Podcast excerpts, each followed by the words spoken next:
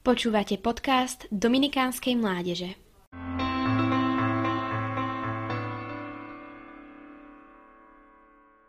Myslíme si, že Panna Mária je frajerka, ktorá sa svojou mocou narodila bez viny, nezhrešila celý život a potom s prehľadom vycupitala do neba?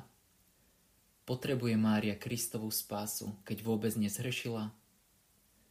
Dogma o nepoškvrnenom počatí tvrdí, že potrebuje – pretože to spasiteľská moc popredu uchránila Máriu od hriechu.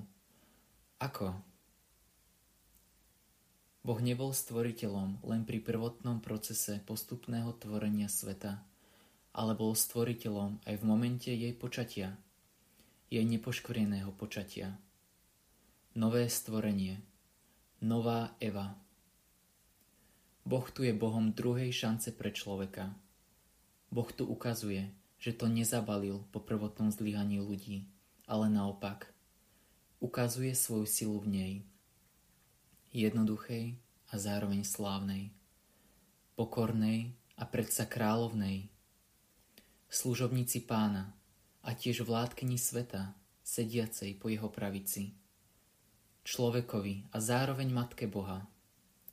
Žene rodiacej v maštali a stále žene odetej slnkom odetej do Boha.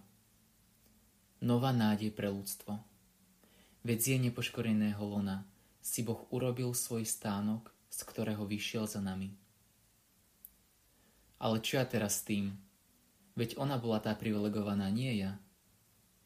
Na toto zmýšľanie nám odpovedá Ježiš sám.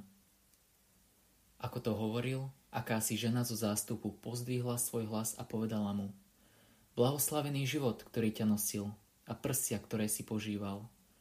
Ale on odpovedal, skôr sú blahoslavení tí, čo počúvajú Božie slovo a zachovávajú ho.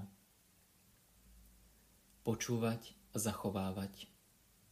Mária najskôr počúvala a zachovávala. Tak dovolila Bohu, aby v nej bol nie len duchovne, ale aj fyzicky. Zachovávala Božie slovo nie len v tom jednom momente, o ktorom všetci vieme, ale stále hovorila Bohu svoje áno. Pozývala Boha, aby vstúpil do jej všednosti. Dovolila Bohu, aby naplnil jej každodennosť. Čo keď moje telo už nie je nepoškorené? Má to so mnou ešte zmysel? Opakujem, Boh je Bohom druhej šance, druhej, tretej, tisícej. Počúvali ste podcast Dominikánskej mládeže. Nové kázne vychádzajú vždy v pondelky, v stredy a v piatky. Nájdete nás na našich sociálnych sieťach, na Facebooku a Instagrame pod názvom Adom Dominikánska mládež.